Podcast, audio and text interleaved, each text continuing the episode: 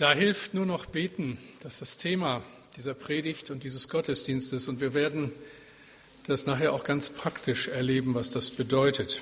Es ist gut, wenn man das kann, das Beten, meine ich.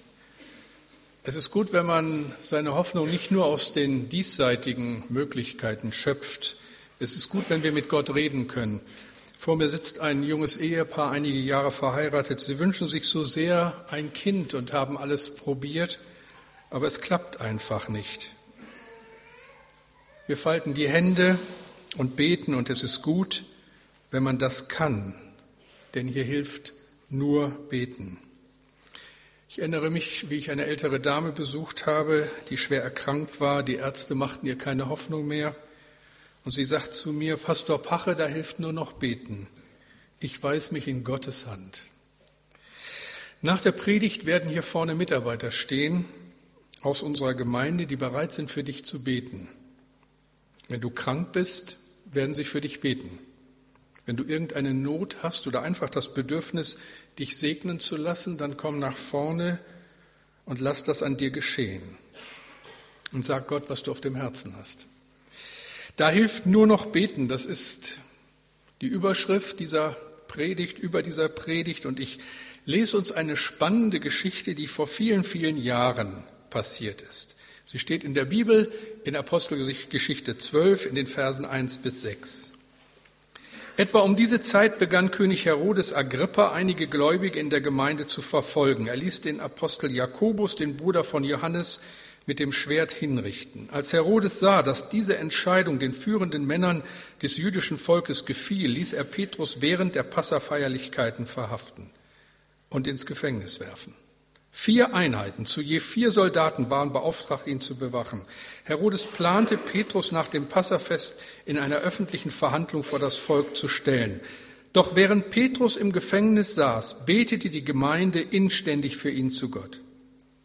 In der Nacht vor der Verhandlung schlief Petrus angekettet zwischen zwei Soldaten. Vor dem Gefängnistor hielten weitere Soldaten Wache. Ich bete. Und jetzt Herr Jesus, bitte ich dich noch einmal wieder ganz neu. Öffne meinen Mund, dass er deinen Ruhm verkündigt. Amen. Herodes war jüdischer König von Roms Gnaden im fünften Jahrzehnt nach Christus. Ein Diktator der übelsten Sorte und er gehört zu einer Familie, die sich dadurch auszeichnet, dass sie von der übelsten Sorte war. Sein Onkel, der auch Herodes hieß, ließ Johannes den Täufer enthaupten. Sein Großvater war der Kindermörder in den Geschichten um die Geburt Jesu in Bethlehem. Und nun wieder ein Herodes, der die verhassten Christen loswerden will. 44 nach Christus lässt er den Pastor der Gemeinde in Jerusalem, Jakobus, ohne Verfahren hinrichten, einfach so aus politischem Kalkül. Herodes merkt, dass er davon politischen Nutzen zieht und plant den nächsten Mord. Und es soll Petrus treffen. Petrus wird von der Geheimpolizei verhaftet. In dieser Nacht kommt es zu höchst unwahrscheinlichen Ereignissen. Eine spannende Geschichte. Ich kann euch nur empfehlen, sie mal im Zusammenhang zu lesen. Apostelgeschichte 12. Spannend finde ich schon, dass diese Geschichte damit beginnt, dass Petrus schläft. Nun ist das ja eigentlich nichts Besonderes, so banal wie atmen. Aber ich weiß nicht, ob ihr in so einer Situation geschlafen hättet. Angekettet an zwei Soldaten, bewacht von zwölf weiteren, 16 weiteren Soldaten, schläft der Kerl. Also bei mir reichen weniger störende Momente, um mir den Schlaf zu rauben. Petrus schläft. In so einer Situation bekommt man normalerweise viel Angst und wird alles tun, nur nicht schlafen. Wie kann der Mann schlafen? Vielleicht hängt es mit Vers 5 zusammen. Apostelgeschichte 12, Vers 5. Doch während Petrus im Gefängnis saß, betete die Gemeinde inständig zu Gott. Für Petrus wurde intensiv gebetet. Er schläft, und das ist ja noch nicht alles. Es geht ja weiter. Ich habe euch die Geschichte ja nicht weiter vorgelesen. Ein Engel Gottes betritt den Raum. Die Ketten lösen sich wie von selbst und ehe er sich versieht, befindet sich Petrus auf der Straße und weiß gar nicht so recht, wie er da hingekommen ist. So ganz langsam kommt er zu sich und begreift, Apostelgeschichte 12, Vers 11, es ist wirklich wahr, sagte er. Der Herr hat seinen Engel gesandt, mich von Herodes gerettet und vor dem, was die Juden mit mir vorhatten. Ich habe versucht, mich da hineinzudenken. Schon mit dem Schlafen habe ich es versucht. Es ging mir noch irgendwie, aber dann, wie muss dem Kerl gewesen sein danach? Nicht, der geht über die Straße. Ich glaube, wenn mir das passiert wäre, ich wäre über die Straßen Brems, Bremens gelaufen, hätte gesungen, so groß ist der Herr, singt mit mir, so groß ist der Herr oder irgend sowas, was weiß ich. Vielleicht hat Paulus ja auch gesungen. Damals gab es ja auch schon Lieder. Psalm 121, Vers 1 vielleicht. Wenn der Herr die Gefangenen Zions erlösen wird, so werden wir sein wie die Träumenden. Herrlich. Menschen, die mit Gott unterwegs sind, erleben hin und wieder Dinge, die sie gar nicht fassen können. Und dann sind sie wie die Träumenden. Als Petrus zur Besinnung kommt, hat er nur einen Gedanken, ich muss zu den anderen, ich muss zu meinem Hauskreis, zur Gemeinde, zu den Menschen, die für mich beten. Sie beten und Gott handelt. Und das führt mich zu einer ersten Frage heute Morgen. Hast du jemanden, der für dich betet, wenn du in Schwierigkeiten bist? Das würde ich euch am liebsten jeden von euch persönlich fragen. Hast du jemanden, der für dich betet, wenn du in Schwierigkeiten bist? Kannst du dich darauf verlassen, dass Leute für dich beten, wenn du vor einer schweren Entscheidung stehst, wenn du krank geworden bist? Ich rate dir dringend, wenn das nicht schon der Fall ist, lerne solche Menschen kennen. Bei meinen Besuchen im Krankenhaus stelle ich immer wieder fest, wie dankbar die sind, die aus unserer Gemeinde sind, die ich besuche und für die ich bete. Das ist schon mal gut. Aber ich stelle dann auch immer wieder fest, wie dankbar die sind, die eigentlich nicht zu unserer Gemeinde gehören, die ich so mit einschließe in das Gebet und in der Regel Danke sagen. Vor einiger Zeit ist es mir passiert, dass eine Frau im Bett nebenan anfängt zu weinen, weil sie so berührt ist und dann nur noch stammeln kann. Danke, Herr Pastor. Gemeinde hat ganz viel damit zu tun, dass Menschen füreinander beten, weil sie glauben, dass Gott Gebet erhört. Hier lernen wir Gott zu vertrauen und selbst zu beten. Vielleicht jetzt in diesem Gottesdienst. Ich habe ja keine Ahnung, wie es in euch aussieht. Ich meine, von einigen weiß ich es, aber nicht von allen, würde ich wahrscheinlich auch gar nicht aushalten. Aber Gott weiß das. Gott weiß, wo du gerade festsitzt und nicht weiterkommst, wo du Hilfe brauchst. Gott weiß auch, wo du an Menschen denken musst, die nicht weiterkommen. Vielleicht ist es gut, wir wollen ja praktisch sein und nicht nur vom Beten reden. Vielleicht ist es gut, mal einen Moment innezuhalten, jetzt, hier und zu beten und wenn du nicht beten kannst, dann mach die Worte dieses Liedes, ein ganz, ganz einfaches Lied, wo sich der Text immer wiederholt, dann mach die Worte dieses Liedes zu deinem Gebet. Lasst uns einen Moment innehalten. O Lord, hear my prayer. O Herr, höre mein Gebet, wenn ich rufe, höre mich. O Herr, höre mein Gebet, komm und achte auf mich. Tun wir das. Ein paar Momente. Das führt mich zu einer zweiten, sehr einfachen Frage. Kannst du beten? Kannst du mit Gott reden? Das hängt unbedingt damit zusammen, dass wir glauben, dass Gott da ist, wirklich da ist. Man kann mit Gott reden, aber dazu gehört, dass wir unsere ganze Not ihm auch sagen, vielleicht sogar hinausschreien. Die Bibel sagt für wahr, er ist nicht ferne von einem jeden von uns. Er ist nicht ferne, stimmt das? Das kann man nur glauben, wenn man sich endlich von der Vorstellung gelöst hat, dass nur das wahr ist und wirklich ist, was wir sehen, fühlen und messen können. Die Welt ist viel, viel größer. Gott hat diese Welt geschaffen und hat sie in seiner Hand und die Bibel sagt, er ist keine Handbreit von uns entfernt. Für wahr, er ist nicht ferne von einem jeden von uns. Gott ist da und schenkt dir das Leben. Seit deiner Geburt begleitet er dich und achtet auf dich. Er sieht auch die Menschen, die nicht nach ihm fragen und seine Gebote nicht achten, die so tun, als wäre das Leben ihr Verdienst. Und da hilft nur beten. Ich denke, es ist gut möglich, dass heute Morgen in dieser Kirche auch Menschen sitzen, die es nicht können, das Beten, die die Fähigkeit vielleicht verloren haben, weil sie zu lange weg waren von dem guten Herrn, die vielleicht auch so aufgewachsen sind, dass man ihnen ständig gesagt hat, dass es diesen Gott ja gar nicht gibt, die sich vielleicht nur noch an dieses Gebet erinnern, was Großmutter euch beigebracht hat. Lieber Heiland, mach mich fromm, dass ich in den Himmel komme. Der Schriftsteller Franz Werfel hat einmal geschrieben, das Kennzeichen der modernen Zeit ist die metaphysische Verdummung des Menschen. Mit metaphysisch bezeichnet man die unsichtbaren Dinge, die aber genauso wirklich sind wie die sichtbare Welt. Und das trifft doch zu, die metaphysische Verdummung des Menschen. Wir werden dumm gehalten, wenn es um die ewigen Dinge geht. Bücher, Magazine, das Fernsehen, Politiker, Arbeitskollegen, alle beteiligen sich irgendwo an dieser metaphysischen Verdummung.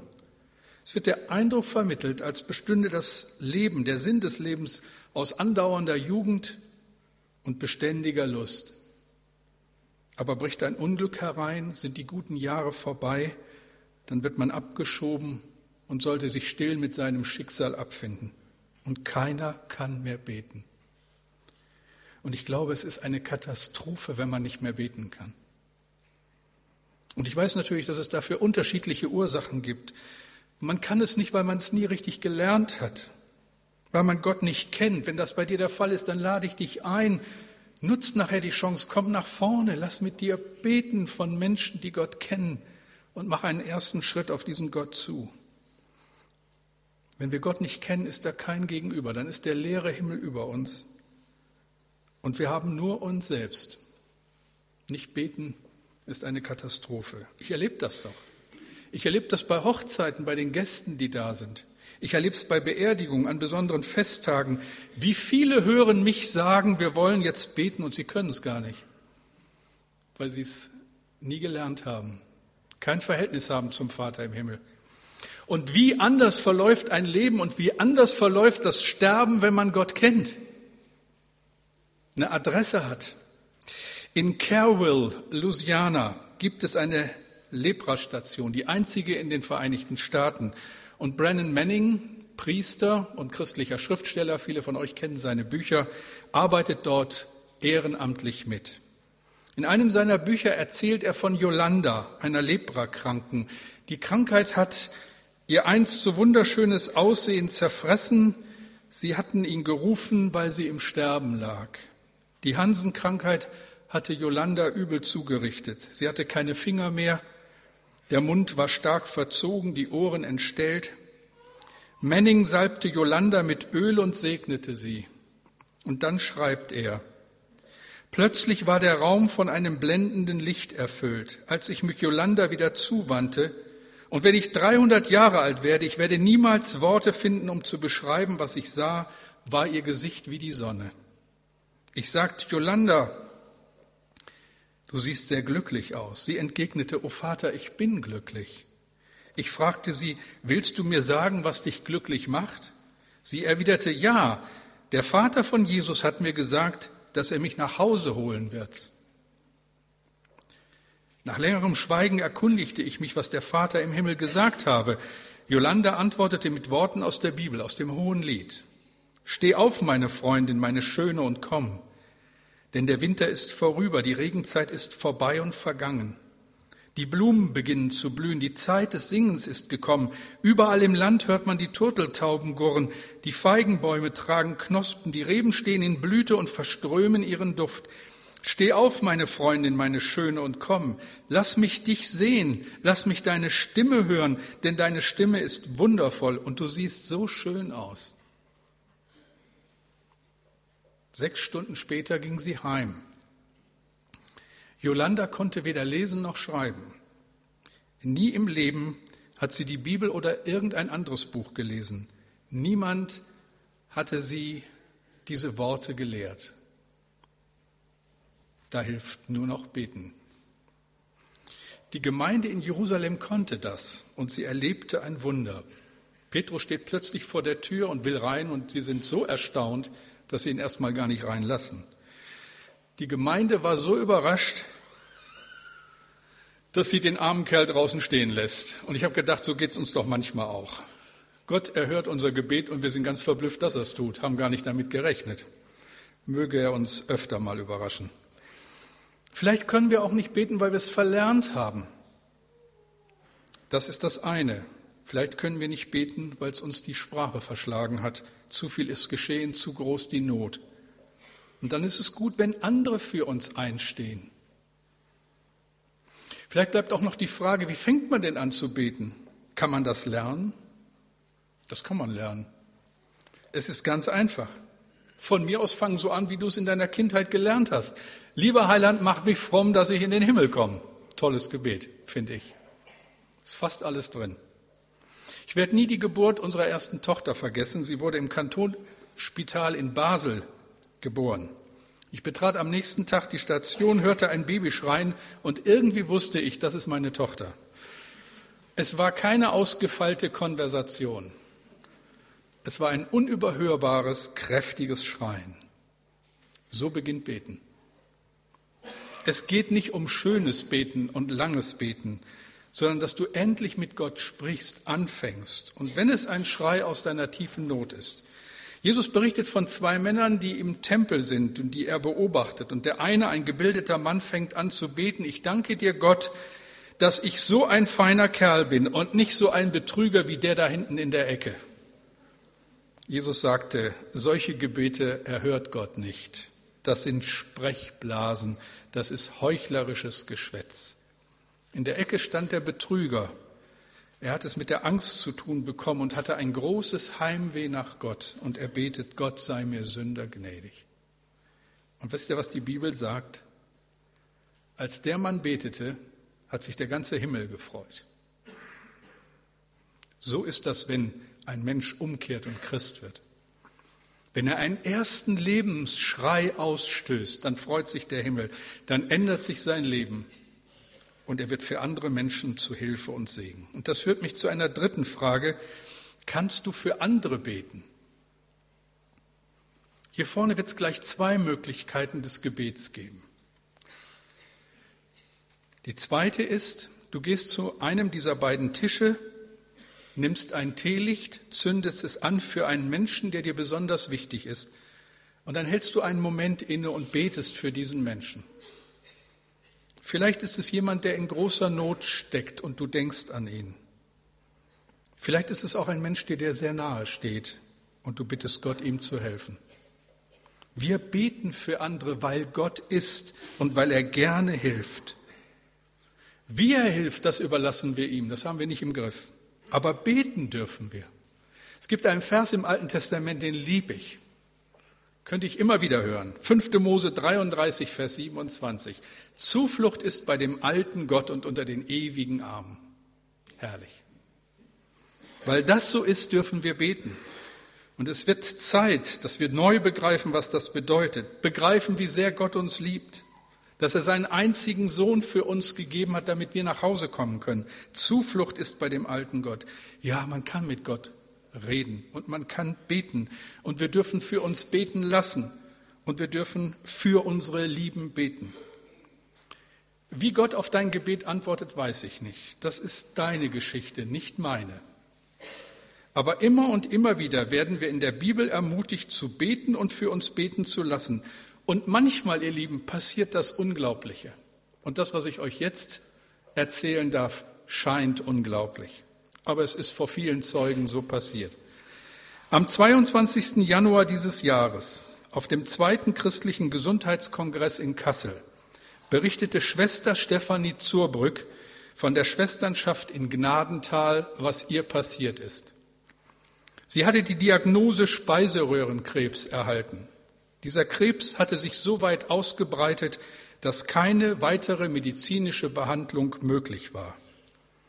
Schwester Stefanie hatte alles soweit für ihr Sterben vorbereitet und schon eine letzte Reise zu ihrer Familie in die Schweiz geplant, um sich dort von ihren Lieben zu verabschieden. Aber die Kräfte reichten nicht mehr. Sie lebte in einer Schwesternschaft mit 16 weiteren Frauen in Gnadental. Und nun berichtet sie Folgendes, ich zitiere. Wir trafen uns eines Abends mit allen 16 Schwestern noch einmal zum Gebet. Es wurde auch vorher schon öfters für mich gebetet. Dieses Mal spürte ich während des Gebetes, wie eine sanfte Hand meine Speiseröhre gesalbt hat. Beim Hauptherd des Tumors empfand ich, dass mein Tumor in die Hand genommen und einfach herausgezogen wurde. Von dem Tag an konnte ich wieder schmerzfrei essen mit Appetit. Der Arzt hatte mir empfohlen, dass ich noch einmal nach Hause fahren sollte, um Abschied zu nehmen von meinen Geschwistern. Anstatt des Abschieds waren wir gemeinsam auf der Piste zum Skifahren, was mich mit großer Begeisterung erfüllte. Die weiteren Untersuchungen ergaben keinen Befund mehr. Die Magenspiegelung ein Jahr später zeigte nicht einmal mehr eine Narbe. Die Ärzte konnten nur noch ein außergewöhnliches Wunder feststellen. Vielleicht brauchst du ein Wunder, weil du nicht weiter weißt oder krank bist. Ich sag's euch gleich, die Menschen, die hier vorne gleich stehen werden, dort rechts in der Ecke und dort links, sind keine Heiler, keine falschen Hoffnungen. Aber sie beten mit euch. Es liegt in Gottes Hand. Und er allein was weiß, was er für einen Weg mit euch hat. Wir dürfen beten und wir dürfen dich segnen. Vielleicht brauchst du Weisung, Stärkung, Kraft, Segen Gottes. Dafür wollen wir beten, denn 5. Mose 33, Vers 27, Zuflucht ist bei dem alten Gott und unter den ewigen Armen. Wir werden jetzt ein Lied zur Ehre Gottes singen. Danach setzen wir uns wieder hin. Und wenn die Musik leise einsetzt, werden hier vorne fünf, sechs Paare stehen, Menschen aus unserer Gemeinde, die bereit sind, für dich zu beten. Dabei geht es nicht um lange Gespräche, nenn dein Anliegen und dann werden sie für dich beten und wenn du einverstanden bist, dir die Hände auflegen und dich segnen. Und dann das andere auch, worauf ich schon hingewiesen habe.